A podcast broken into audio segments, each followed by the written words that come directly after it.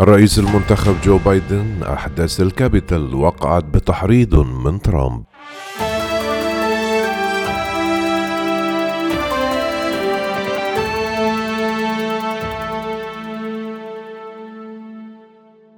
عبر الرئيس الأمريكي المنتخب جو بايدن الخميس عن أمله في أن يتعامل مجلس الشيوخ مع مسؤولياته الدستورية بشأن عزل الرئيس المنتهي ولايته دونالد ترامب.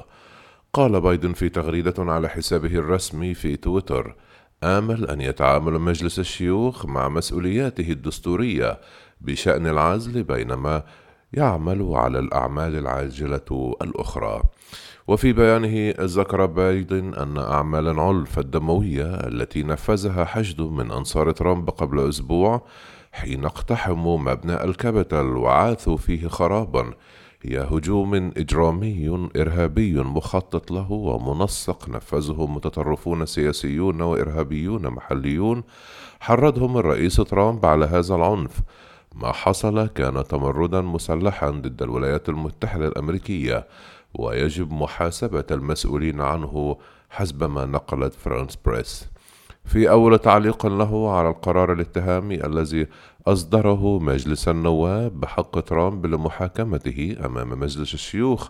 للمرة الثانية بقصد عزله قال بايدن في بيان إن الولايات المتحدة ترزح تحت وطأة جائحة كوفيد 19 وتداعياتها الاقتصادية الخانقة وتحتاج لأن يقر مجلس الشيوخ سريعا التعيينات في الإدارة الجديدة حتى تتمكن من التصدي لهذه التحديات بعد توليه منصبه في عشرون يناير. وأضاف اليوم مارس أعضاء مجلس النواب السلطة الممنوحة لهم بموجب دستورنا وصوتوا على توجيه الاتهام إلى الرئيس ومحاكمته.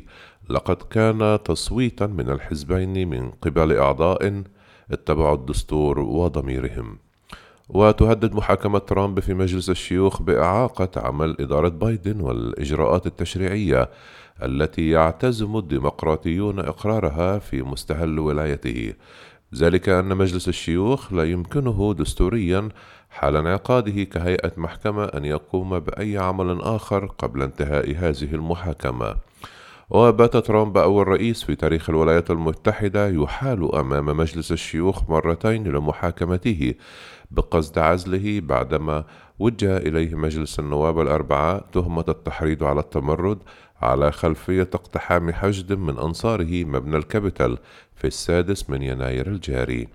من جانبها اعتبرت رئيسة مجلس النواب الأمريكي الديمقراطية نانسي بلوسي مساء الأربعاء أن القرار الاتهامي الذي أصدره مجلس النواب بحق ترامب لمحاكمته أمام مجلس الشيوخ للمرة الثانية بقصد عزله يثبت أن ما من أحد فوق القانون.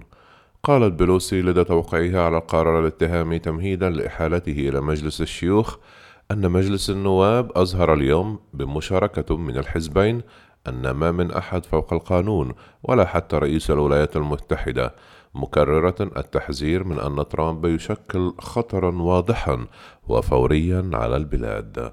من جهته دعا ترامب المواطنين إلى الوحدة ونبذ العنف وذلك في نداء وجهه مساء الأربعاء ولم يأتي فيه على ذكر القرار الاتهامي الذي أصدره مجلس النواب بحقه لمحاكمته.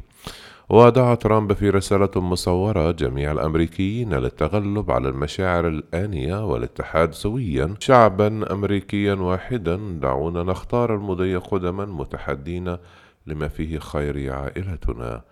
وإذ نأى بنفسه مجددا عن أنصاره الذين اقتحموا الكابيتال الأسبوع الماضي قال ترامب ليس هناك أي مبرر للعنف على الإطلاق. لا أعذار ولا استثناءات. أمريكا دولة قانون مشددا على أن الذين شاركوا في الهجمات الأسبوع الماضي سيساقون أمام العدالة.